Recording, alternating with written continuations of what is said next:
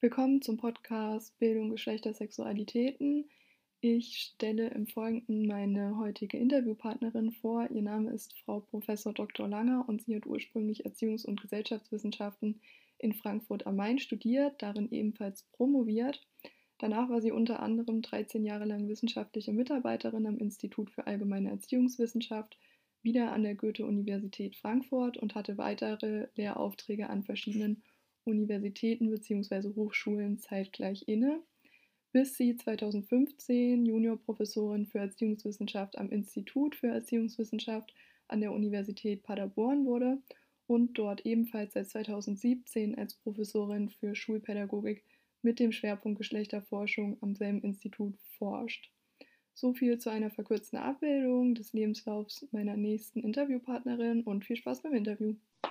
Ja, willkommen zum Interview mit Frau Prof. Dr. Lange über die Themen Machtverhältnisse zwischen den Geschlechtern und Umgang mit Sexualität in pädagogischen Institutionen.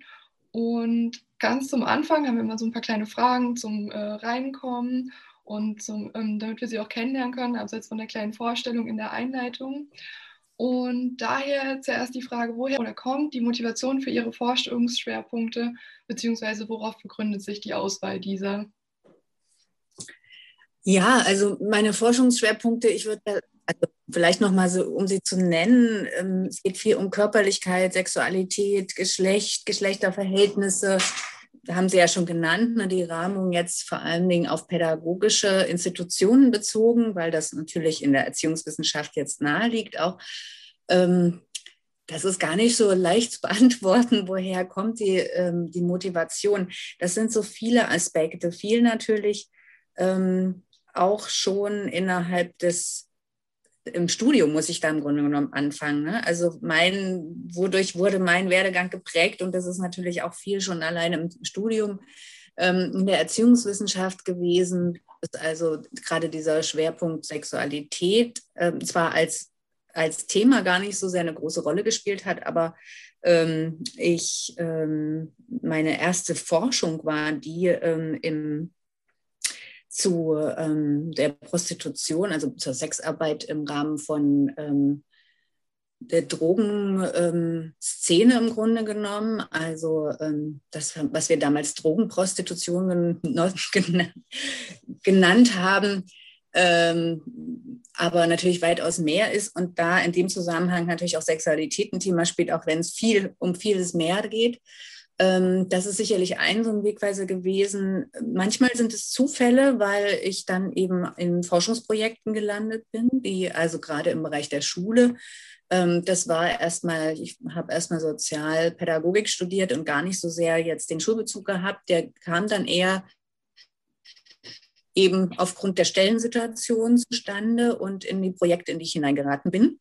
Und ähm, aber auch da, ich glaube, das ist dann schon wieder näherliegend gewesen, hat mich nicht so sehr interessiert, ne, wie funktioniert Unterricht als solcher, wie kann ich eine gute Didaktik machen oder ähm, solche Fragen, sondern tatsächlich immer mehr so dieses Soziale, also wie entsteht im Grunde genommen diese Art von Sozialität, wie wir sie beobachten können und was hat, wie komplex dieses ganze Geschehen ist. Ich glaube, das ist das, was mich schon immer interessiert hat, egal wo das jetzt ist, ja. Und, ähm, und die Geschlechterdimension, die spielt eine große Rolle auch da. Das geht zurück aufs Studium, eher aus Seminaren dazu die so in den 90er Jahren noch auch, also da ging es damals viel um Parteilichkeit, ne, parteiliche Mädchenarbeit, feministische Mädchenarbeit und so. Und das waren so Aha-Erlebnisse, also als eine, die selber, ähm, ich habe mich bis dahin mit dem Thema nicht beschäftigt ähm, äh, und habe äh, dann so bin damit irgendwie erstmal konfrontiert worden, ach, da gibt es eine Geschlechterhierarchie, das fiel mir vorher noch nicht so auf. Ne?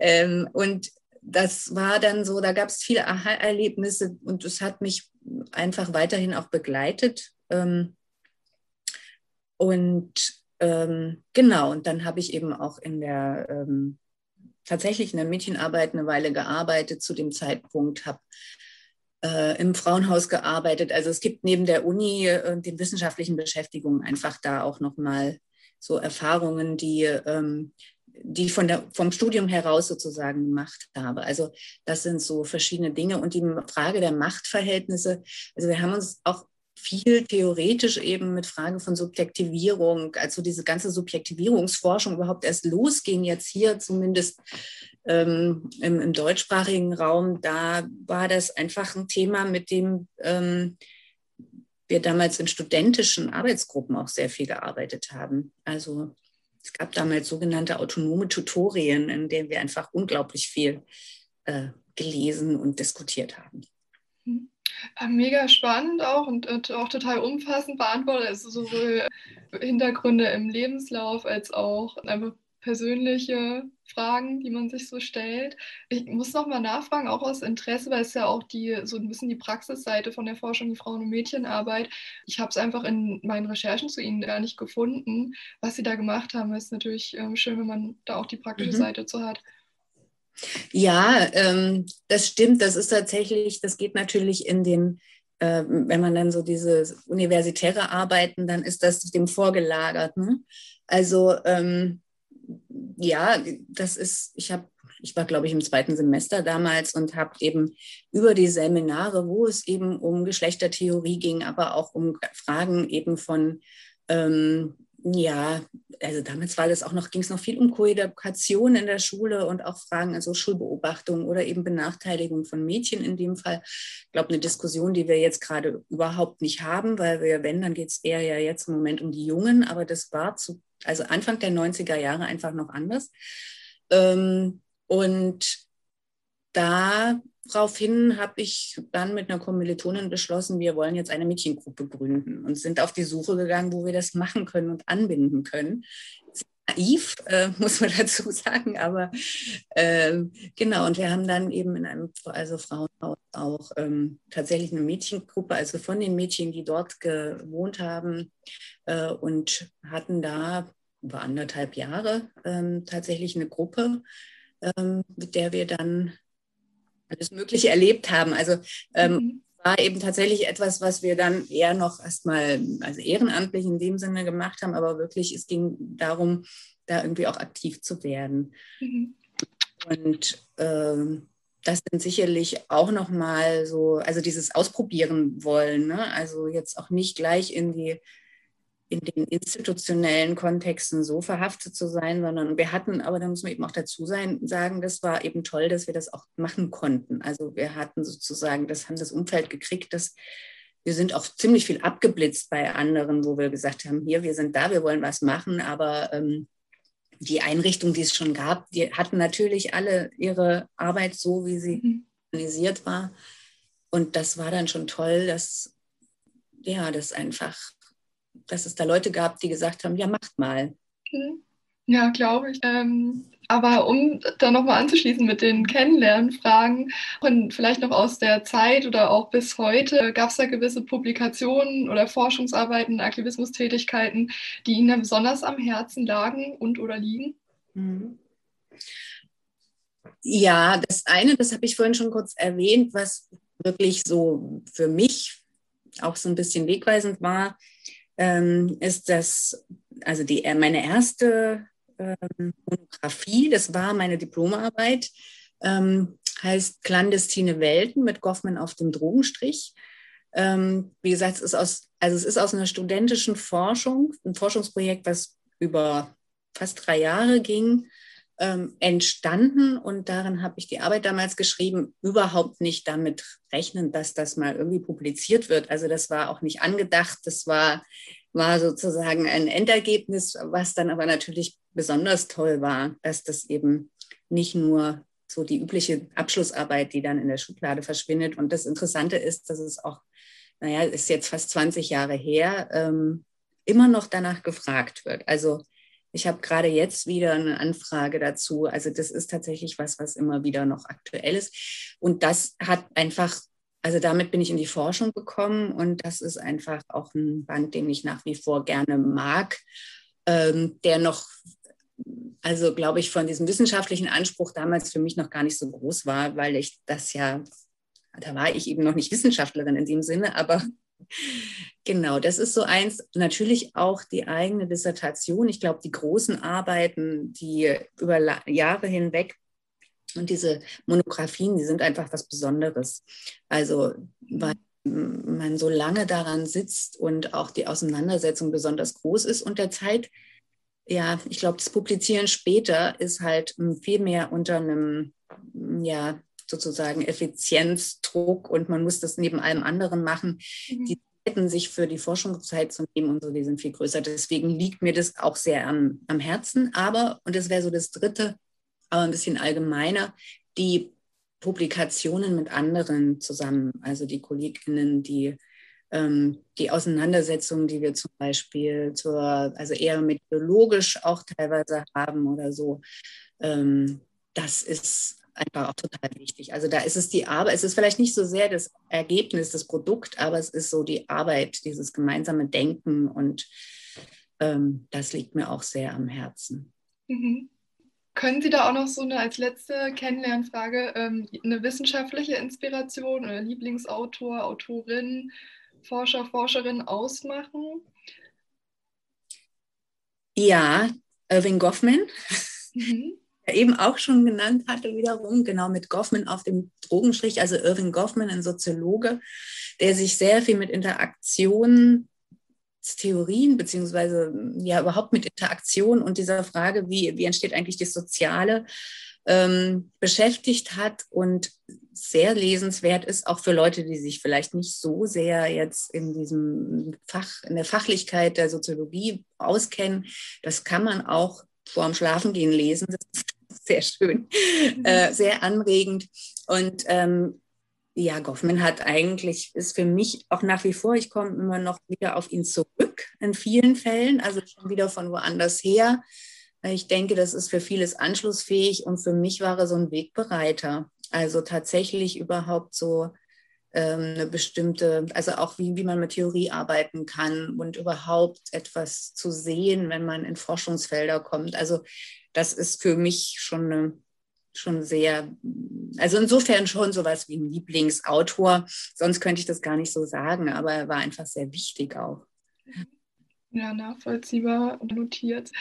Dann kommen wir mal zu Ihren wissenschaftlichen Standpunkten und Theorien, die ich auch sehr gespannt bin, und zwar direkt rein ins Thema Sie haben viel geforscht dazu. Deswegen fand ich es wichtig, dass wir heute auch darüber sprechen, wie und durch welche Variablen gestalten sich Machtasymmetrien in pädagogischen Verhältnissen. Vor allem, das ist ja so Ihr Steckenpferd gewesen in der Schülerinnen- und Lehrerinnenbeziehung. Ja, also meine Schule kennen wir ja eigentlich alle. Ne? Alle haben sie erlebt, durchgemacht, mehr oder weniger begeistert und auch mit vielen unterschiedlichen Erfahrungen. Ähm, die, also in pädagogischen Beziehungen gibt es immer eine Machtasymmetrie. Also egal jetzt, ob das die Schule ist oder auch andere ähm, Einrichtungen oder Eltern-Kind-Beziehungen. Ne? Also wir haben es einerseits damit zu tun, dass es eben Erwachsene ähm, und Kinder erstmal sind oder Heranwachsende. Ähm, und es gibt also eine Generationenbeziehung, die dem zugrunde liegt. Und es gibt Erziehungsverhältnisse, Sorgeverhältnisse. Ne? Und die Kinder oder auch, also Kinder insbesondere natürlich, sind einfach auch angewiesen auf diese Beziehung und auch auf eine ähm, ja, entsprechend gute Beziehung im Grunde genommen. Ähm, es ist was jetzt die Schule angeht, gibt es natürlich viele Komponenten. Das ist, wir denken uns das immer als so eine individuelle Beziehung, aber es ist natürlich, wir haben die Schulklasse, wir haben einzelne Lehrkräfte, aber erstmal ist Schule ja auch, also geht in dieses Verhältnis natürlich etwas ein. Wir haben eine Vorstellung von einer, also die Rollen, die die jeweils übernehmen. Also ich glaube, da passen Rollen tatsächlich als Begriff auch. Ne? Wir haben die, die Rolle der Lehrkraft, wir haben die Rolle der SchülerInnen, also und die haben damit auch ganz bestimmte Positionen in diesem ganzen Gefüge. Ähm, das ist alles durch die Institutionalisierung auch, es ist sehr ritualisiert, also so wie die Schule auch entstanden ist. Ähm, eine bestimmte schulische Disziplin, ähm, die Abläufe bis hin zur Zeit, wie lange so eine Schulstunde geht ne? und wer, man muss sich melden, um etwas zu sagen und so weiter. Ne? Und ähm, das heißt, das geht natürlich über diese, diese einzelne Beziehung sehr weit hinaus, weil das ein Gesamtarrangement ist. Ähm, und die Lehrkräfte sind damit auch ausgestattet, dass sie, ja, ich meine, sie, sie dürfen und müssen bewerten. Also es, es geht um Leistung, es geht um eine bestimmte, also nicht nur um schulische Leistung, es geht auch daran, sich eben, und da ist auch ganz wichtig, die Schule ja eine Institution ist, die auch gesellschaftsfähige Subjekte also sozusagen entlassen soll. Es geht ganz viel um Gesellschaftsfähigkeit. Es geht darum, um auch bestimmte Normen ähm, zu, ähm, naja, auch einzuüben, denen sich sozusagen zu unterwerfen, aber damit sich natürlich auch daran abzuarbeiten. Und ähm, in diesem ganzen Kontext sind dann auch die, ähm, die einzelnen pädagogischen Beziehungen. Das heißt, da kommen gesellschaftliche Momente ganz viel mit rein. Ähm, die, also es gab, gibt dieses Stichwort des heimlichen Lehrplans, wo es eben nicht nur darum geht, was steht im offiziellen Lehrplan, ähm, also die Fächer, die vermittelt werden, bestimmtes Wissen, was vermittelt wird, sondern eben, ja, dass ich eben pünktlich zu kommen habe, wie ich mich als Mädchen oder Junge zu verhalten habe, beispielsweise, ne? bestimmte Arten von ähm, Höflichkeiten und so, also so ganz viel an gesellschaftlichem Umgang ähm, und ähm, das passiert da eben auch und das geht so mit ein in diese Beziehung. Aber in der Schule ganz grundsätzlich haben wir es natürlich eben damit zu tun, dass ähm, die Schule, also es gibt eine Schulpflicht, das heißt, müssen erstmal alle kommen. Ähm, es gibt wiederum den Auftrag, den Bildungsauftrag, es gibt einen Betreuungs- und auch Erziehungsauftrag an Schule, ähm, aber es gibt eben auch diese Orientierung an Leistung und ähm, alles, was, was man tut, orientiert sich letzten Endes eben daran. Und es gibt eine krasse Differenzierung zwischen leistungsstark und leistungsschwach. Und das ist natürlich für, also kann ein für ein ganzes Leben lang prägen. Also das, ich glaube, wenn man nur so sehr denkt, dass, äh, dass, ja, dass ich unterrichte halt irgendwie äh, das Fach Kunst oder ich unterrichte Chemie, ist es zu, zu kurz gedacht. Ja? Mhm. Also es gibt ganz viel, wo Lehrkräfte eben die Verantwortung auch tragen, weil die Heranwachsenden eben in dieser Institution ja auch ihre, ihre Lebenswege sozusagen geprägt werden. Mhm. In dem Zusammenhang auch, Sie haben es jetzt ab und zu schon mal angedeutet, im Vergleich zu anderen pädagogischen Institutionen, ähm, wie verhalten sich die Machtverhältnisse da? Weil der Leistungsdruck, kann ich mir vorstellen, ist vielleicht in, mhm. hier oder da weniger da, aber es sind ja noch mehr Faktoren, die da reinspielen, wie Sie ja auch schon gesagt haben. Mhm. Genau, also das ist typisch für die Schule. Das ist natürlich irgendwie diese Frage von Bewertungen. Das ist, äh, wenn wir jetzt an die, an die offene Jugendarbeit denken, als so ein Kontrast dazu, nun gar nicht so, ähm, also nicht institutionell angelegt. Es kann natürlich sein, dass auch da Konkurrenzen, also wir haben ja auch die Peer Group, die auch in der Schule ist, die auch da wieder ist, wo ich ganz viel, wo es darum geht, ich muss mich anpassen oder ich kann Grenzen austesten und so weiter. Aber ähm, ich habe da zum Beispiel eine Freiwilligkeit, die ähm, also was ich sonst in vielen pädagogischen Institutionen nicht habe, also auch in der, wenn ich in der Kinder- und Jugendhilfe, soziale Arbeit, da ist es ähm, ja nicht unbedingt eine freiwillige ähm, Möglichkeit, ähm, also oder auch zu sagen, ich komme nicht, ist vielleicht nicht unbedingt möglich, aber die gibt es natürlich auch. Ne? Oder ähm, ja, nehmen wir Kindertagesstätten, ähm, da also auch finden natürlich Bewertungen immer wieder statt im Sinne von, du machst was besonders gut oder da könntest du noch, also ne, bestimmte Unterstützung und all sowas. Aber es wird nicht in der gleichen Weise festgehalten, ähm, also diese Art von, von Benotung sozusagen. Aber also man muss für die pädagogischen Felder, glaube ich, sehr genau hingucken, weil das wirklich sehr unterschiedliches heißt, auch, äh, auch für dieses Machtverhältnis. Ähm, also wo die zum Beispiel in der Jugendarbeit, da gibt es auch schöne Studien dazu, wo sich einfach zeigt, wie sehr ähm, dieses Aushandeln dieser Beziehung viel stärker auch, also möglich, aber auch nötig ist, weil sie nicht so stark, ähm, also vorstrukturiert ist aufgrund dieser Rollen sozusagen. Mhm. Mm, dann zurück zu der Schülerin-Lehrerin-Beziehung. In welchem Zusammenhang spielt dort Körperlichkeit? Das ist ja auch ein großes mhm. Schwerpunktthema von Ihnen. Und welche Folgen ergeben sich daraus auf das Zusammensein in der Schule? Die Körperlichkeit ist, ist so ein Thema, also das wäre vielleicht auch noch was für die erste Frage gewesen, warum so Sachen interessant sind. Also gerade wenn sie nicht so sehr thematisiert sind, dann interessieren sie mich, glaube ich, immer besonders. Ähm, das ist, also ich meine, körperlich sind wir erstmal alle anwesend. Also außer jetzt sind wir gerade sehr vereinzelt damit, aber wir sind natürlich trotzdem körperlich leiblich. Ja. Ähm, aber ähm, und wenn wir jetzt Schule eben nicht als Distanzunterricht gerade denken, sondern tatsächlich, aber auch da wird es interessant, das äh, sich nochmal genauer anzugucken, aber jetzt eben vor Ort denken, dann sitzen da zunächst erstmal Schülerinnen und Schüler, die sitzen da so, wie sie sozusagen groß, breit, dick, dünn, ähm, mit äh, eventuell einer Behinderung, mit einer Brille, mit einem Hörgerät oder ähm, äh, mit entsprechenden Hautfarben. Also Sie merken schon, an dem, an dem Körper wird so viel festgemacht. Also mhm. nicht nur, dass wir, also ja, wir, wir sinnlich wahrnehmen, dass es ähm, dass natürlich das Lernen, also ja auch über diesen, auf dem, über den Körper stattfindet, ne? also und, und auch kognitive Geschichten natürlich ohne Körper nicht denkbar sind.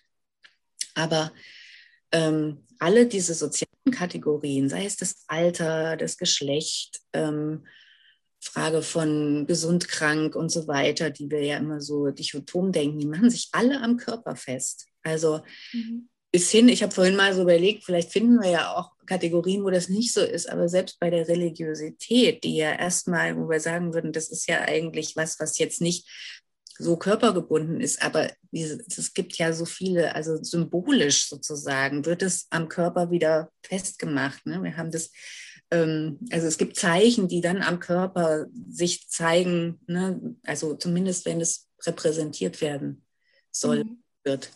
Also das ist sowas und all das wird dann eben mit eingetragen. Das ist so, das wäre die, die gesellschaftliche Dimension, die aber in der Schule ganz stark reproduziert wird auch. Äh, oder auch die Frage, also auch Klasse zeigt sich am Körper.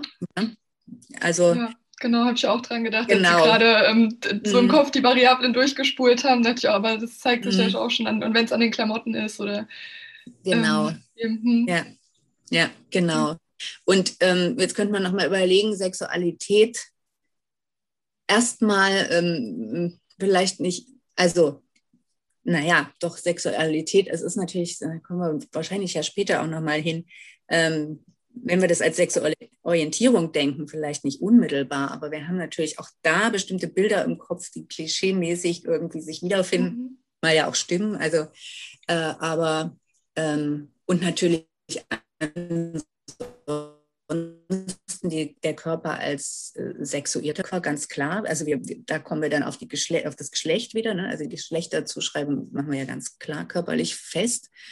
Ähm, und weil wir sie eben an sich bei kleinen Kindern nicht sehen können, müssen wir sie halt dann über die Haarlänge und die Farbe der Kleidung und so weiter. Ne? Und, äh, oder dann später eben auch um bestimmte mhm. Bewegungen und so. Also mhm sind so diese Dimension, diese ganzen, die, diese Dimension am Körper. Aber für die Pädagogik selber gibt es natürlich auch nochmal ähm, also Schule selber ist, äh, hat es mit Bewegung nicht besonders stark. Also wir haben den sitzenden Schülerkörper. Es geht ganz stark darum, ähm, also idealerweise, ähm, ich spreche jetzt mal von dem Schülerkörper als, ähm, als Figur sozusagen. Der könnte natürlich auch ein weiblicher sein, aber ähm, der aber eben geradlinig sitzt und aufmerksam ist. Und ähm, das ist was, was ein, also sozusagen auch einstudiert werden muss. Und ähm, so bewegte Schule gibt es meistens nur in der Grundschule, also wo es dann, weil die dann ja nicht so still sitzen können und so weiter. Sagt man, es hat wieder was mit dem Alter zu tun. Ähm, also die Idee, dass auch, also dass man auch lernen kann, wenn, wenn man sich bewegt, die gibt es relativ äh, wenig und ähm, ja, und dann geht es natürlich auch darum, wenn hm, Kinder, Jugendliche heranwachsen, dass sie eben, also erstmal gibt es das Kind, was noch meistens sehr asexuell gedacht wird, auch mhm. am Körper festgemacht, aber eben auch, also wir denken Kinder oft so, das macht es irgendwie auch einfacher, noch relativ unbedarft mit ihnen irgendwie umzugehen, auch von der Nähe her. Ja, als, also klar, im Kita, äh, logisch, wir nehmen Kinder auf den Schoß, sie brauchen auch irgendwie Nähe. Äh, in der Grundschule kann man sich das auch noch vorstellen, dass das irgendwie mehr Nähe gibt und in der weiterführenden Schule ist doch dann mal Schluss damit sozusagen. Ne? Und ähm, dieser Prozess ist insofern interessant, den habe ich mir ja auch nochmal angeguckt. Also ganz viel beschäftigt mich diese Frage, wie ist es mit Nähe und Distanz? Ähm, äh, wie entsteht es eigentlich, dass wir eben altersbezogen bestimmte Nähen zulassen und irgendwann äh, hört das auf? Das hat was mit Schulformen teilweise auch zu tun. Also wie sehr, denke ich, sind die Schülerinnen und Schüler sprachlich erreichbar. Ähm, wir kommen also viel über diesen Körperthema auch wirklich zu sozialer Ungleichheit, weil ich also eben aus der Forschung heraus ähm, wir so die Beobachtung gemacht haben, dass die Idee zum Beispiel an der Hauptschule sicherlich erstmal nur für die Klasse, die ich damals mit beobachtet habe, aber wo man so feststellt, ähm, so die pädagogische Beziehung sehr stark über die eine körperliche Nähe auch oder überhaupt eine Nähe herzustellen, um eben eine pädagogische Beziehung zu führen. Das findet sich am Gymnasium so nicht. Und das haben auch diese Lehrerinnen damals ganz klar gesagt, würde ich am Gymnasium arbeiten, würde ich das so nicht machen. eine größere Distanz, die verstehen mich auf der sprachlichen Ebene besser. Ne? Und gleichzeitig merkt man so, wie die Sprache über den Körper gewissermaßen ähm, in so einer, also stärker positiv bewertet wird, als auch ein Ziel sozusagen, eine gesellschaftliche Position zu erreichen. Also das sind so Dimensionen von Körper, die, ähm, die gehen noch mal weit darüber hinaus, dass, ja, dass wir alle erstmal nur noch körperlich eben anwesend sind. Äh, und sind meines Erachtens noch gar nicht so weit erforscht, wie das, ja, wie man das noch tun könnte. Es ist aber auch nicht so ganz einfach. Ja. Mhm. Brauchen auch eine Sprache, um das alles zu beschreiben, weil Wissenschaft funktioniert wiederum auch eben sehr sprachlich. Ähm, genau, aber es ist, es ist sehr, sehr interessant. Und interessant wird es jetzt natürlich jetzt in diesem Distanzunterricht, ähm, welche Rolle spielt da eigentlich der Körper? Ne? Der, also, und wieder fällt teilweise Lehrkräften nur ein, dass doch bitte die ähm, Schülerinnen und Schüler still vor der Kamera sitzen sollten. Ja? Also es wäre jetzt mal die Gelegenheit, dass sie irgendwie auch, genau, oder sie müssen eben die Turnübung davor machen, aber es werden sozusagen die Konzepte wieder übertragen, die, die auch in der Schule wichtig sind.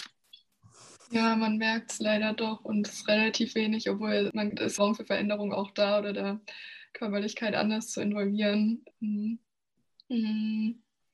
Auch sehr viel Neues dabei, auch zu dem, dem Thema von körperlichen, also körperlicher Nähe und Intimität sich so noch gar nicht gefunden hat. Ansonsten, das sind so die Problemfelder, kann man ja mehr oder weniger auch sagen. Deswegen wollte ich in dem nächsten Punkt auch ein bisschen mehr darüber sprechen, wie der Umgang und das Sprechen über Sexualität und sexuelle Themen in professionellen Kontexten allgemein, sicherlich auch pädagogischen Institutionen allen voran, gelingen kann. Haben Sie ja auch zu geschrieben, geforscht, veröffentlicht. Mhm. Ich würde vielleicht mal noch eins kurz nachschieben zum mhm. letzten. Das ist vielleicht trotzdem eine ganz gute Überleitung zu dem, mhm. ähm, was natürlich das Problem dabei ist, also es gibt ja eine ziemliche Tabuisierung auch von, also was jetzt Berührung zum Beispiel eben angeht. Mhm natürlich mit dem Problem zu tun, dass ganz viel ähm, Grenzüberschreitung bis hin zu sexueller Gewalt ja auch äh, stattfindet nach wie vor. Wir haben ganz viel aufbearbeitete ähm, Fälle und es ist ein ganz großes Thema. Und in diesem Spannungsverhältnis findet all das ja auch statt. Ne? Also, und dann, das ist sozusagen jetzt nochmal die Überleitung auch zu diesem Frage der, der Reden über Sexualität. Ich habe ähm, da auch in einem Forschungsprojekt, wo es eben auch darum ging, sich überhaupt die sexualpädagogische Praxis näher anzugucken. Ähm, da, das Ganze basiert jetzt vor allen Dingen auf Interviews, also wo eben diejenigen, die in der Sexualpädagogik tätig sind, also ob das jetzt ehrenamtlich oder tatsächlich als professionelle äh, SexualpädagogInnen, die meistens ja an Beratungsstellen arbeiten, ähm, darauf basiert es jetzt vor allem was ich so empirisch eben herausgearbeitet habe. Und ähm, da geht es, also dieses Reden über Sexualität, man kann sich das ja vielleicht vorstellen, vielleicht auch, wenn Sie daran denken, wie war das eigentlich in der Schule, ähm, Sexualaufklärung, was haben wir da eigentlich gemacht? Ähm, Gab es das überhaupt äh, und so weiter? Also das sind so ähm, diese, diese Erinnerungen und wie war das in diesem schulischen Raum? Ähm, auch wie schwierig das ist. Ne? Sonst haben wir Mathematik und wir haben äh, ja, Erdkunde, was auch immer. Also das ist immer, das hat erstmal nicht so wahnsinnig viel mit einem selber zu tun. Und dann gibt es eben die ähm, so eine kurze Einheit, für, meistens im Biologieunterricht noch untergebracht, irgendwie, ähm, wo es dann aber vielfach eben auch wirklich eher um biologische Prozesse geht oder Körper, ähm, also sozusagen Organe und so weiter. Ähm, aber doch ein Anspruch, und das sagt ja auch die, ähm, also ist sozusagen, ist auch in diesem Bildungsauftrag, steht mit im Curriculum, ne? also dass es eben auch wirklich sexuelle Bildung sein soll, der ja weit darüber hinausgeht. Und da kommt jetzt dieses Reden über Sexualität. Also ich habe es jetzt nochmal so, genau, ja, danke. man das verorten kann, mhm. ähm, was da eigentlich so schwierig dran ist. Äh, und da stellt sich eben heraus, dass dieses Thema überhaupt erstmal über Sexualität zu sprechen, ist eins der, also sozusagen der, die Hürde, die erstmal auch aufgenommen wird. Sei, ob das die Lehrkräfte sind oder was mich ja jetzt mehr beschäftigt hat, waren, ähm, wenn beispielsweise in Schulen dann ähm, externe äh, PädagogInnen hinzugezogen werden. Also sei es also die verschiedenen Pro Familia, AIDS-Hilfe, ähm, Caritas. Also es gibt ja ganz viele Träger, die eben da auch Angebote machen. Das ist regional sehr unterschiedlich, ähm, auf die die Schulen ähm, zurückkommen können.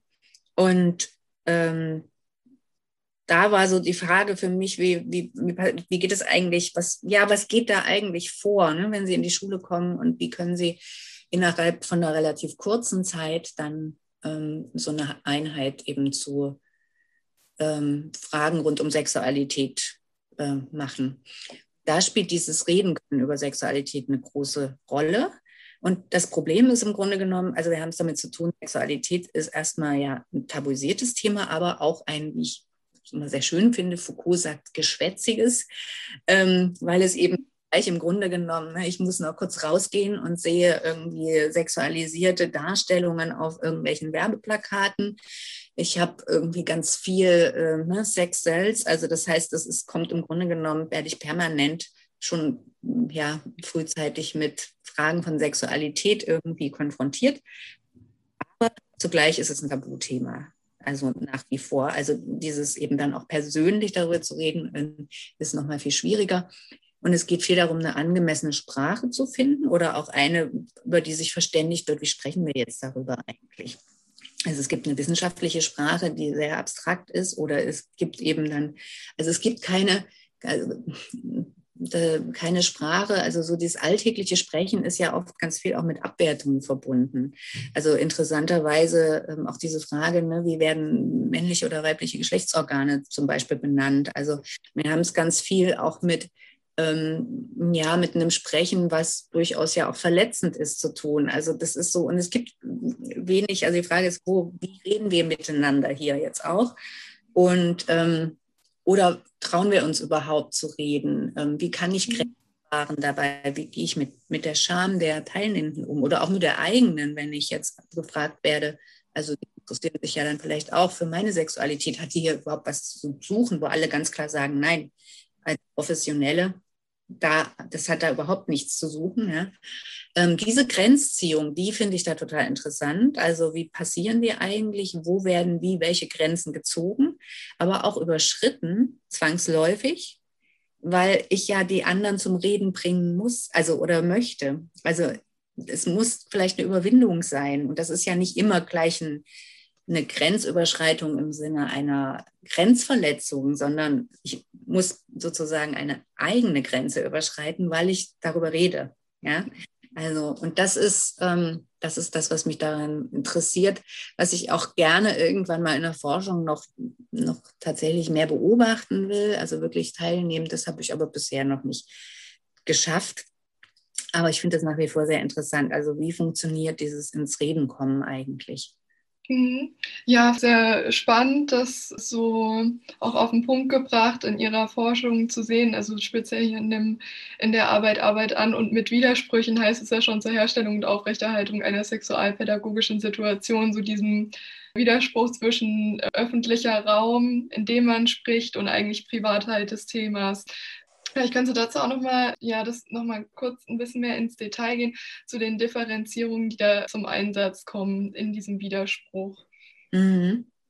Also vielleicht nochmal kurz zu diesem Widerspruch, der ähm, was, was ich da versucht habe in dem Text, ist eigentlich auch nochmal, dass es nicht nur der zwischen öffentlich und privat ist, ähm, sondern es kommt sozusagen die Intimität selber auch noch mit rein. Ob das jetzt so richtig das Treffsichere ist, ist sozusagen als, ich weiß gar nicht, habe ich das dann als, ich musste mir den auch noch mal angucken, tatsächlich den Text, ist dann auch mal schon eine Weile her, äh, dass sozusagen, nee, genau, ähm, also eigentlich mache ich einen Widerspruch zwischen Schulöffentlichkeit, Raum des Persönlichen sozusagen und der Materialisierung der sexuellen Sinnlichkeit auf. Mhm. Also sind drei Dinge und zum, also davor, ursprünglich hatte ich das mal Intimität genannt, aber das ist es gar nicht so sehr. Also es ist nicht die Intimität, sondern es ist eher tatsächlich sowas von, ähm, also vielleicht ein Beispiel. Es, es, also einerseits ist klar, der, der sozusagen die Schulöffentlichkeit ist die Schulklasse erstmal. Also wenn es jetzt nicht mit einer Lehrkraft ist, dann ist es eben, ist zwar irgendwie meist, also sehr klar, Häufig geht die Schulklasse zum Beispiel dann in die Einrichtung oder es wird versucht, über so ein schulisches, also den Raum so umzugestalten, dass klar ist, das ist heute kein normaler Unterricht so. Also da wird einerseits versucht, diesen Raum anders zu gestalten. Dann, ähm, das deutete sich ja gerade schon an, ne? das ist also dieser persönliche Raum, das, der muss irgendwie die, die, die Teilnehmenden müssen mitgenommen werden. Sie müssen gewissermaßen Einlass in ihren persönlichen Raum auch gewähren. Ähm, aber was sie nicht dürfen, und das ist wieder eine andere Grenzziehung, also es geht nicht darum, irgendwie sinnlich Sexualität oder so zu erfahren, weil das hat ganz klar da ja nichts zu suchen. Und da gibt es dann so eben auch Beispiele, und da von wegen Differenzierungspraktiken, ne, also die dann häufig genannt wurden, wenn dann zum Beispiel ähm, in einer Gruppe mit äh, Menschen mit Behinderung, die dann irgendwie, wo es eigentlich darum geht, eben mit den, ähm, also Kondome zu üben an diesen Penissen, die da so ähm, äh, als, äh, als Modell da sozusagen stehen, ähm, ihnen eben zu erklären, nee, es geht jetzt nicht darum, dass man das an sich selber ausprobiert und das nochmals sagen zu müssen oder daran hindern zu müssen. Ähm, das geht eben gerade nicht. Also es gibt ganz klar ähm, bestimmte Grenzen, wo das immer im Abstrakten bleiben muss. Und in diesem, diesem Dreieck, also einerseits muss man sich, ähm, gibt es eine Bühne, nämlich der Schulklasse, und mit der ist man weiterhin zusammen. Also weshalb eben auch von wegen diese Frage, gibt es, äh, ja, ja, wie kann ich eigentlich sprechen, wenn ich eben das Gefühl habe, ähm, heterosexuell bin ich vielleicht eigentlich gar nicht, wenn aber die ganze Klasse als heterosexuelle mehr oder weniger angesprochen wird, ähm, ist es ein Raum, wo ich überhaupt Fragen dazu stellen kann oder werde ich dann als irgendwie schwul beschimpft, weil ich dazu eine Frage habe? Das ist total schwierig. Also ist, ähm, da sind sich auch die, also das muss man schon sagen, die meisten darüber bewusst, die jetzt diese ähm, Arbeit natürlich tun. Also insbesondere, wenn also ja, diese Auseinandersetzung findet auf alle Fälle statt. Gleichwohl werden sie oft doch als Mädchengruppe, als Junggruppe angesprochen. Also das ist zum Beispiel eine Weise darauf zu reagieren, auch zu diesem ins Reden kommen, weil sie einfach, also ganz, ganz oft wird das, wird die Arbeit Geschlechter, nach Geschlechtern dann eben auch äh, eingruppiert, weil die Idee ist, die Mädchen können untereinander besser reden und die Jungs können untereinander besser reden. Ähm, und das ist sicherlich auch eine empirische Erfahrung, also dass das häufig so, so ist.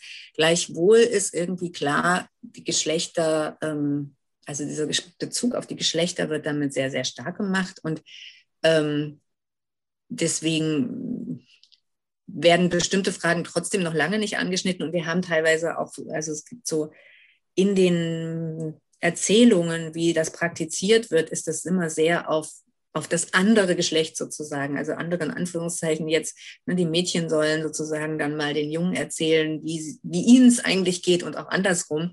Und da wird natürlich die, also sowohl die Heterosexualität als auch eben die Geschlechterdifferenz sehr, sehr stark gemacht. Also das ist so, so das eine.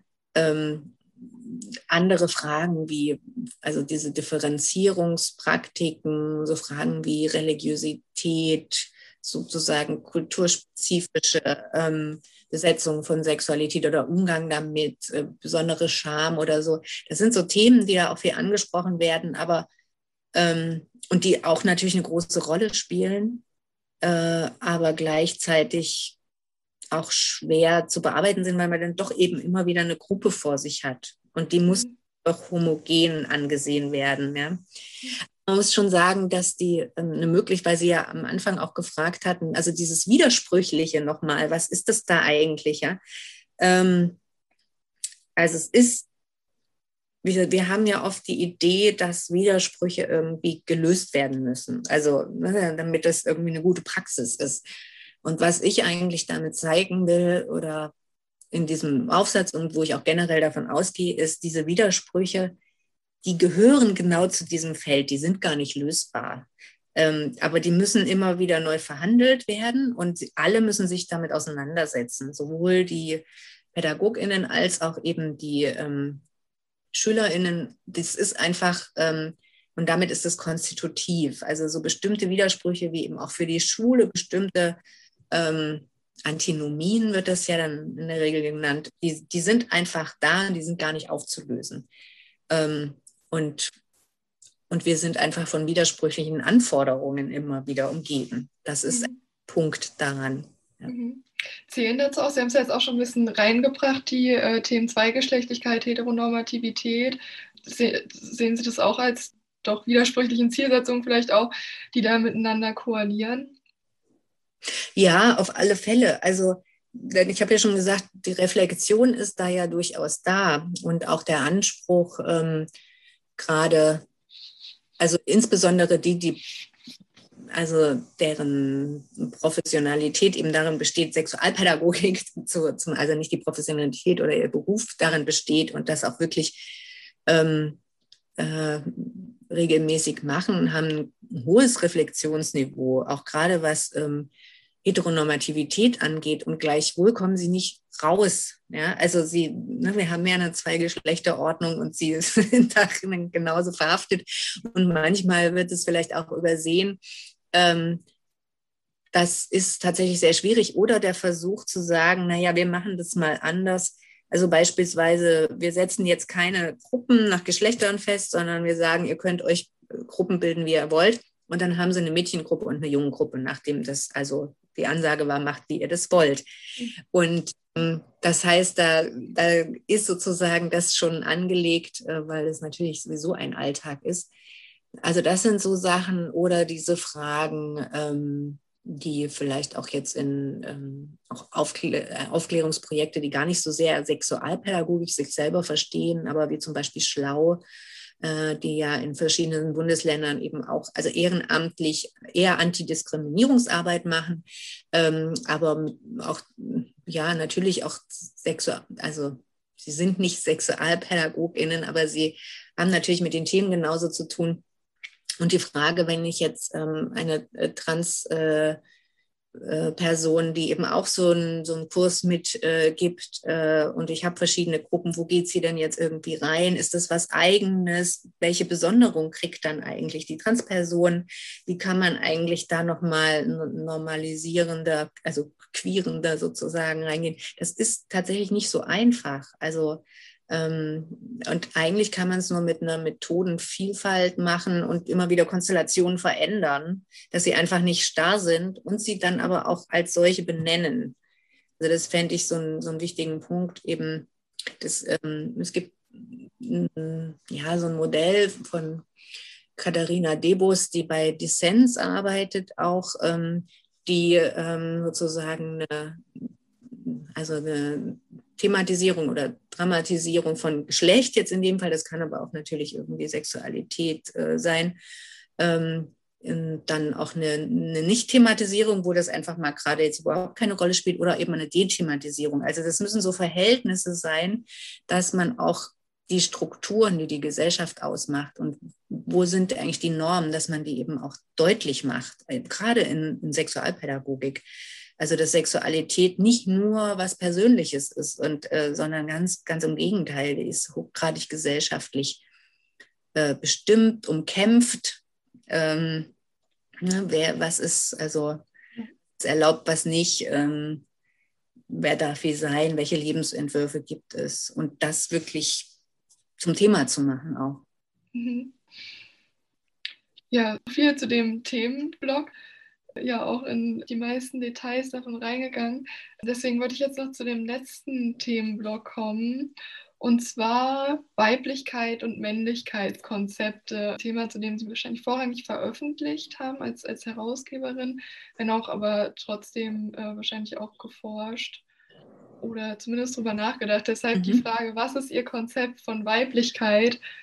Und dazu auch noch mal rangehangen, weil es ja wie gesagt nicht ihr, ihr Schwerpunktthema ist, schließen sich, Sie sich einer bzw. mehrere bereits vorhandener Positionen zu dieser Frage an oder bevorzugen Sie ein anderes bzw. neues Konzept? Ich finde die Frage wirklich schwierig. habe auch überlegt. So, ja. habe ich eigentlich, habe ich überhaupt ein Weiblichkeitskonzept, ähm, Theorie? Ähm, ich hatte gerade eben ja Katharina Debus schon genannt von Lizenz. Ähm, ich operiere im Moment und das sowas kann sich aber ändern. Ja, also Begriffe verändern sich ja auch ähm, sowieso im Gebrauch, aber auch für mich brauchbare Theorien können sich äh, ändern sich immer mal wieder oder je nachdem, was ich gerade wozu ich sie gerade brauche, ähm, kann ich ja unterschiedliche Theorien benutzen. Aber ähm, ich habe, würde im Moment Weiblichkeit, ähm, also ein Konzept von Weiblichkeit sehe ich im Moment eher als ein Konzept von Weiblichkeitsanforderungen oder eben auch Männlichkeitsanforderungen. Mhm. Finde ich sehr brauchbar.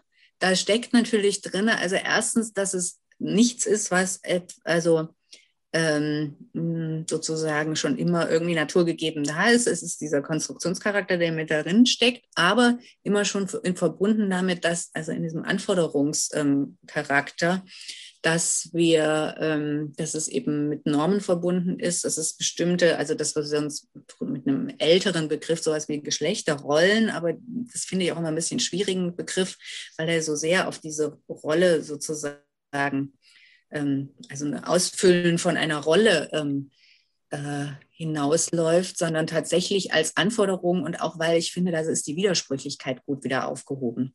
Also Weiblichkeits- oder auch Männlichkeitsanforderungen sind so eindeutig eben nicht diese, also wir haben es zwar viel mit so Vorstellungen, ne, was ist geschlechtertypisch und wie habe ich mich als Mädchen, Junge, wo ich irgendwie mich immer dazu verorten muss, selbst wenn ich auch sozusagen selber mich vielleicht als nicht binär da verorten würde oder ähm, bin ich damit konfrontiert? Also die Anforderungen, die, mit denen haben alle zu tun. Ähm, egal wie sie sozusagen dazu verorten, also und die, die Notwendigkeit der Auseinandersetzung ist immer da. Ähm, die geht mal geschmeidiger oder auch nicht, ähm, aber und die Sanktionen sind auch immer da. Also ne, wenn die Anforderungen nicht erfüllt werden. Und deswegen würde ich das erstmal vor dem Hintergrund sehen. Ähm, vielleicht auch, weil, weil das für die pädagogische Arbeit ein brauchbarer Begriff ist. Ähm, also ganz viel haben wir, ja, findet sich für die für diese geschlechtersensible Arbeit zum Beispiel jetzt in der, in der Pädagogik dann doch immer die Frage, wie, wie kann ich denn jetzt gut mit den Mädchen arbeiten, wie kann ich denn jetzt gut mit den Jungen arbeiten, so. Ähm, und es verbleibt in so einer Zweigeschlechtigkeit einerseits und typisiert wieder neu und zieht im Grunde genommen die Stereotype wieder fest. Ähm, bei den An wenn ich das jetzt als Anforderung an was Weiblichkeit auszeichnet und was Männlichkeit auszeichnet, so sehe, dann stecken da natürlich auch ganz viel typisierende ähm, Vorstellungen von Verhalten und sowas mit drin.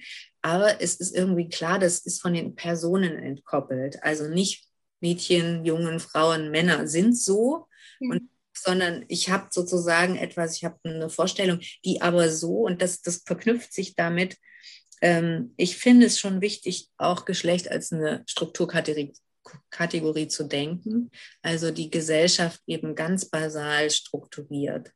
Also die, wir haben wir haben einfach eine, eine gesellschaftliche Ordnung, die ähm, in zwei Geschlechtern zunächst erstmal denkt und auch viel institutionalisiert ist.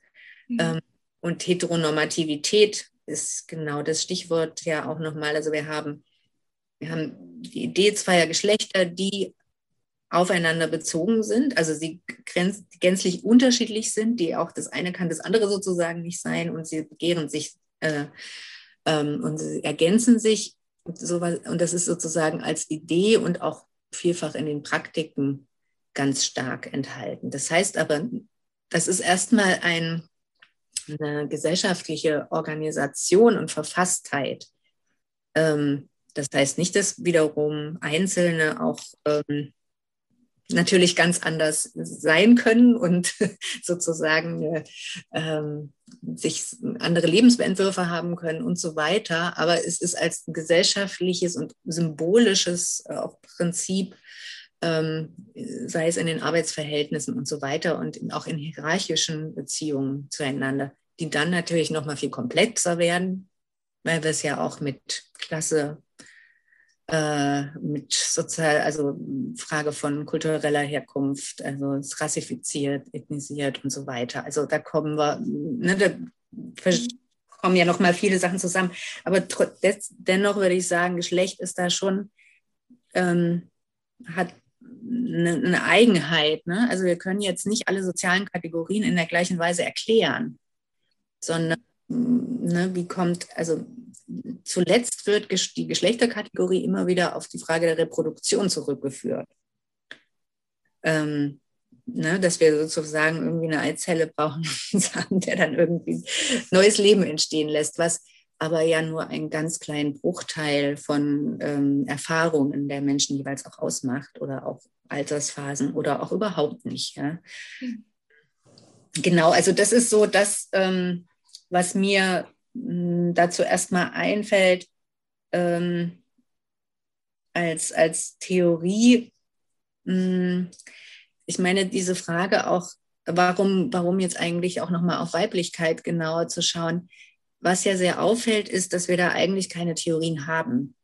Also klar, es gibt ältere Arbeiten durchaus, die sich auch mit der Frage beschäftigen und auch diese Frage, was zeichnet eigentlich Weiblichkeit aus, Zusammenhang mit der zweiten Frauenbewegung ähm, gibt es äh, ganz viele Auseinandersetzungen. Aber ähm, wenn wir jetzt so diese jüngeren Theorien anschauen, ähm, auch bei den Männlichkeitstheorien, ja, dann haben wir Bourdieu und ähm, Cornell und ähm, gut, da hat sich jetzt auch nicht so viel weitergetan, würde ich sagen, seitdem. Ähm, aber da gibt es zumindest irgendwie noch mal stärkere Ansätze, also Männlichkeit zu theoretisieren. Und das Interessante ist, dass das für Weiblichkeit offenbar nicht genauso funktioniert. Mhm. mhm. Im Geschlechterverhältnis und ihren Konstruktionen selber etwas zu tun. Mhm. Das ist nochmal, wäre ganz interessant, das historisch auch nochmal nachzuvollziehen. Dass, mhm. dass das einfach nicht in der, in der gleichen Weise offenbar möglich ist, das äh, so zu theoretisieren, wie eben beispielsweise diese unterschiedlichen Männlichkeiten. Ähm, könnte man ja auch sagen, dass es unterschiedliche Weiblichkeiten gibt. Mhm. Gibt es natürlich auch. Also mhm. wenn ich jetzt ähm, das wieder empirisch fasse, gibt es das auch und die kann ich sicherlich auch in einen Typus packen. Ähm, aber es ist eben in diesen in diesem männlich-weiblich als konträr gedacht. Also wir sitzen dann sofort dem, dem Dualismus ja auch wieder auf in gewisser Weise. Mhm. Und das ist schwierig.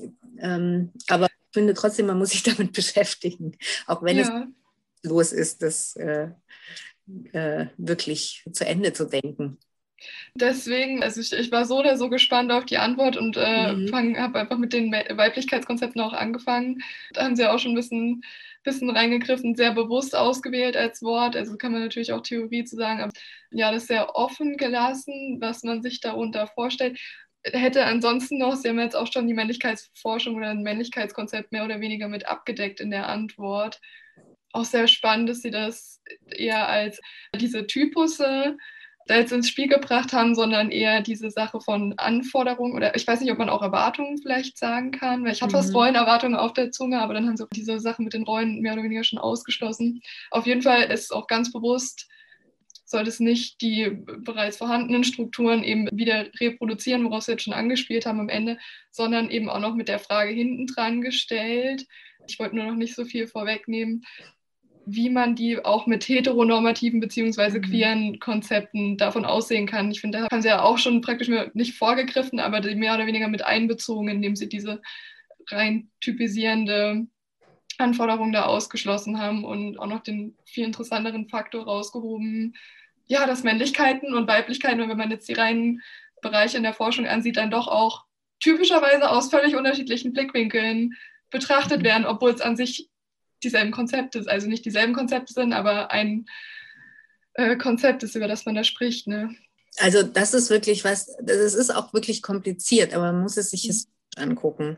Ich finde, das ist tatsächlich was, was äh, absolut nötig ist und auch deswegen ähm, ist es natürlich, ich finde es völlig richtig, wir müssen an bestimmten Stellen verquieren. Ja? Und, und das ist auch immer die Frage, ne, wie kann ich da gut, wie kann ich forschen, welche Sprache, welche Wörter benutze ich, um nicht zu reifizieren und dann doch immer wieder die, ähm, die Differenz erneut genauso mit all ihren was sie Aufladungen wieder festzuzurren.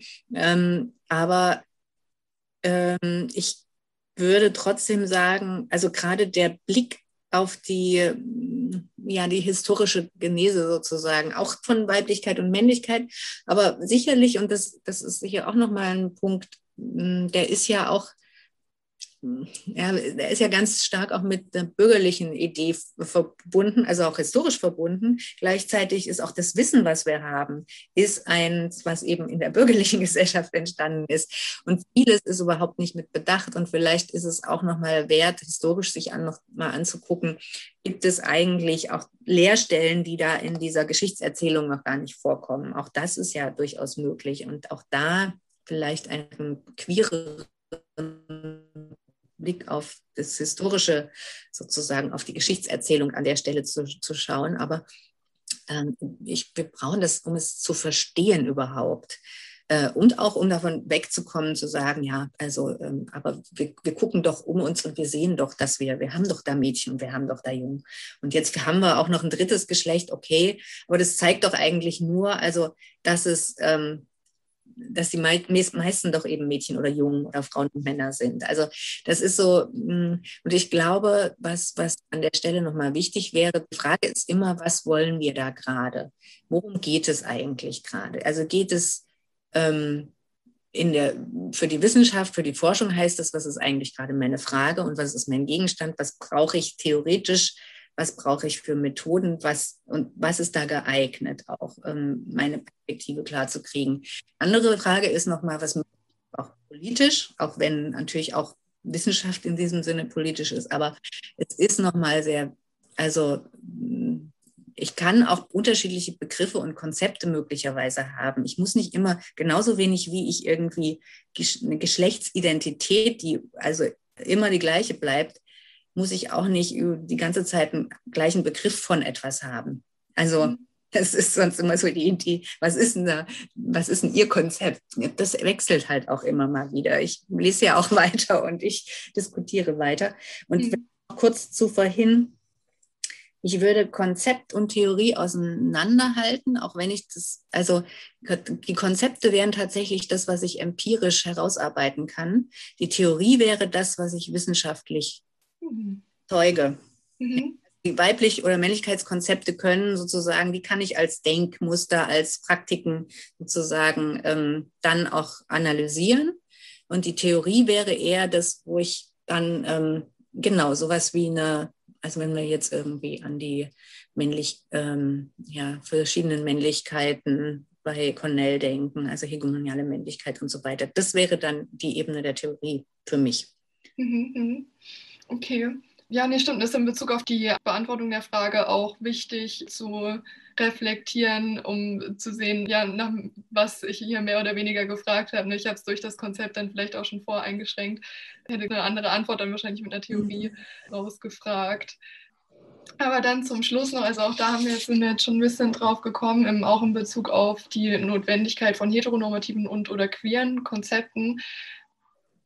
Da habe ich auch in dem, in dem anderen Podcast geht es fast ein bisschen mehr darum, auch die, genau diesen Widerspruch, den wir jetzt auch schon wieder angegangen sind, zwischen diese Geschlechterkonzepte, Theorien von mir ähm, sind da in unserer Gesellschaft momentan. Wir leben noch in einer Gesellschaft, die äh, dadurch geprägt ist und auch in diesen Mustern denkt, aber auch andererseits die Wichtigkeit, diese Geschlechterdichotomien irgendwie aufzubrechen, anders zu denken, reflektierter zu denken und auch, wenn möglich, anzustreben, nicht mehr so weiter zu reproduzieren in dem Sinne. Ich hatte am Ende noch die Frage, warum das so wichtig ist, aber eigentlich, wie gesagt, haben Sie das ja jetzt schon mit behandelt, außer Sie wollen haben noch, daran noch was zuzufügen. Mhm. Na, ich habe noch eine Sache, die mir da noch so durch den geht, warum es nötig ist. Ähm, das lässt sich, glaube ich, ganz gut an dem Beispiel von, ähm, von Sorgearbeit auch zeigen. Also ähm, und mal, also mal nicht so sehr jetzt von der Frage, wie kann ich also ähm, sozusagen die Dichotomien aufbrechen und irgendwie vielfältiger oder so, sondern von einer, also mal noch von einer ganz anderen Seite zu kommen. Und zwar die, in, also ja, was ist eigentlich gesellschaftlich nötig, auch an Veränderungen nötig? Ähm, äh, und da wäre ja ein, ein Teil zum Beispiel, also wir sind alle, und das hatten wir ganz am Anfang bei den pädagogischen Beziehungen, wir sind aufeinander angewiesen. Ja? Also und auch äh, nicht nur die Kinder auf die Erwachsenen, sondern ja, also ohne geht es nicht. Und, und Sorge ist aber, dann sind wir wieder nämlich bei Weiblichkeit und Männlichkeit, ist eben sehr stark, zumindest auf dieser emotionalen Ebene und der fürsorglichen Ebene ja mit Weiblichkeit verknüpft. Ähm, und ähm, natürlich gibt es auch eine Sorge in, in, diesem, also zum Beispiel über die Erwerbstätigkeit, die finanzielle Sorge zu tragen, dass die Familie eben entsprechend aus, ähm, eben ausgesorgt hat. Ja? Aber diese Frage, wo kommt eigentlich die Sorge hin? Ähm, wer, wer ist da eigentlich zuständig und wie können wir Sorge so denken, dass alle gleichermaßen ähm, sorgen können also, dass, die, dass es überhaupt als Gedanke vorkommt, dass also wir nicht jetzt einen neuen Vater brauchen äh, und neue äh, ne, und dass sozusagen uns einen Männlichkeitsverlust gibt, weil, weil eben auch Männer sorgen. Also da an der Stelle anzusetzen, das finde ich auch nochmal, da geht es, ich weiß gar nicht, ob ich das mit, ich glaube, das kriege ich mit so einer Idee von von queer vielleicht gar nicht so schnell hier oder es ist vielleicht kann man es auch noch mal zusammen denken. Das ist glaube ich auch noch mal was ganz ganz interessant genau diese Frage wie wie kommt das dahin? Aber ich, ich finde das ist ein ganz entscheidender Punkt. Also auch wenn ich jetzt zum Beispiel immer um diese Vereinbarkeitsdebatten von Familie und ähm, Beruf oder sowas die ja meistens den Frauen zugeschlagen wird dann auch. Also diese Ideen ähm, also dass es auch dass dass es keine so große Hürde darstellt, sich vorzustellen, natürlich können, können alle gleichermaßen irgendwie sowohl um die ältere Generation als auch die jüngere oder sich gegenseitig umsorgen. Das wäre nochmal so ein Punkt und ich glaube, das wäre eine Notwendigkeit, äh, warum wir uns damit auch beschäftigen müssen, weil ähm, auch was, wir können auch viel weitergehen, wir können auch ähm, äh, klimapolitisch denken oder so weiter. Das geht nicht nur um Geschlechterhierarchien und das jetzt, also dass wir irgendwie eine Gleichberechtigung haben. Das geht eigentlich darum, wie ja Gesellschaft eben auch äh, so funktionieren kann, dass es ähm, also einerseits Ungleichheiten, die ja an ganz unterschiedlichen Stellen angesiedelt sind, aber eben auch ja wie diese, wie wir irgendwie geopolitisch welche Entscheidungen wir da auch treffen. Und das hat auch viel mit Geschlechterverhältnissen zu tun. Deswegen finde ich es so wichtig. Und deswegen können wir aber auch die, so ganz das mit Weiblichkeit und Männlichkeit nicht aufgeben. Ich, weil dann fehlt uns, glaube ich, was zum Analysieren. Also man muss, glaube ich, immer die Strategien, was, worum geht es gerade und was, wann kann ich was gebrauchen und wann kann, spielt es vielleicht auch keine Rolle, was Geschlecht jetzt in dem Moment heißt. So. Muss ich nochmal dazu fragen, ob ich also selber Politikwissenschaften studiert habe mhm. und auch nicht aus der Schulpädagogik gekommen. Spielen Sie da auf ja, spezielle, also außer Klimawandel zum Beispiel haben Sie ja schon genannt, speziell geopolitische Dinge an? Oder war das ein genereller Aufruf? Wollen Sie da nochmal Beispiele zu nennen oder auf bestimmte Beispiele mhm. zu sprechen kommen? Weil ich finde es auch, also es ist ähm, eine total spannende Ebene, diese Geschlechterfragen dann auf so eine Makroebene zu übertragen. Mm, also mir geht erstmal noch gar nicht so was Konkretes durch den Kopf und ich glaube, in Schule zum Beispiel spielt es kaum eine Rolle, was ich, also das wäre aber zum Beispiel was, wo man auch diese Themen mal noch viel stärker miteinander verknüpfen könnte. Ähm, aber ich habe jetzt auch noch mal eher so gedacht, also auch die Frage, wenn wir gerade aktuell das Geschehen uns angucken, ne? also wen trifft die Pandemie wo ähm, besonders, ne? mhm sind wir ja auch immer sehr auf uns selbst bezogen. Ähm, also sowohl national als auch dann einzeln, weil wir natürlich alle gerade unsere Erfahrungen machen und die unterscheiden sich sehr. Ähm, und natürlich kann man das in Bezug auf Geschlecht sagen. Ähm, wir beobachten irgendwie das ne, Sorgetätigkeiten dann wieder besonders bei Frauen und die Frauen in den Berufen. Natürlich, das, da wissen wir ja auch ganz viel drüber. Und trotzdem ist es, glaube ich, viel größer auch noch gar nicht so gedacht ähm, dass ähm, ja, dass einfach nochmal Bewegungen sich ähm, auch ja nicht nur wegen der Pandemie, sondern eben auch an, in Bezug auf ähm, Armut äh, und so weiter, also wo einfach nochmal sich ähm, sozusagen Bevölkerung in Bewegung setzt, nochmal ganz anders. Äh, und die hat, das hat ganz viel mit Geschlechterverhältnissen zu tun, weil wir, wir bestimmte Strukturen Strukturen ähm, haben, die sich sicherlich auch unterscheiden jeweils, aber ähm, wenn wir wenn wir da zulassen würden, dass wir irgendwie mal anders denken könnten, dann das wäre, glaube ich, ein wichtiger Ansatzpunkt, um auch noch mal grundsätzlich nach der Frage nach dem ah, wie auch immer gelungenen, also oder guten Leben zu fragen, was natürlich immer schwierig ist, weil wer, wer definiert das, ja. Aber also es ist eher so nochmal gesa eine Gesamtüberlegung. Ich habe da, bin da selber jetzt noch, noch nicht so weit oder so, dass ich sagen würde, ich mach, guck mir das an einer bestimmten Stelle oder so an. Mhm. Aber ich fände es total wichtig. Ja, sehe ich absolut genauso. Deswegen, ich fand es auch ein wunderschönes Schlusswort wahrscheinlich so von dem, was wir jetzt, worüber Sie schon geforscht haben und was einfach noch total spannende Ansätze für die Zukunft sind. Wer weiß, ob man dann tatsächlich noch dazu kommt, aber ich denke auch, dass es wird dazu hoffentlich mehr geforscht werden. Ähm, deswegen würde ich das auch, außer wenn Sie noch Zusätze haben, genauso als Schlusswort stehen lassen. Nee, ich glaube, das war. Ja übertreffen okay. sozusagen. Ja, dann danke ich Ihnen vielmals für das Interview und die Zeit. Und ja, wie gesagt, hat mich sehr gefreut, dass wir diese ganzen Fragen besprechen konnten. Ja, eine viel detailliertere Position auch mhm. bekommen haben als in der Literatur natürlich immer oder als in den Recherchen und die nochmal ausbauen konnten. Ja, ich bedanke mich auch und hoffe, dass ähm, sich es einigermaßen gut zuhören lässt.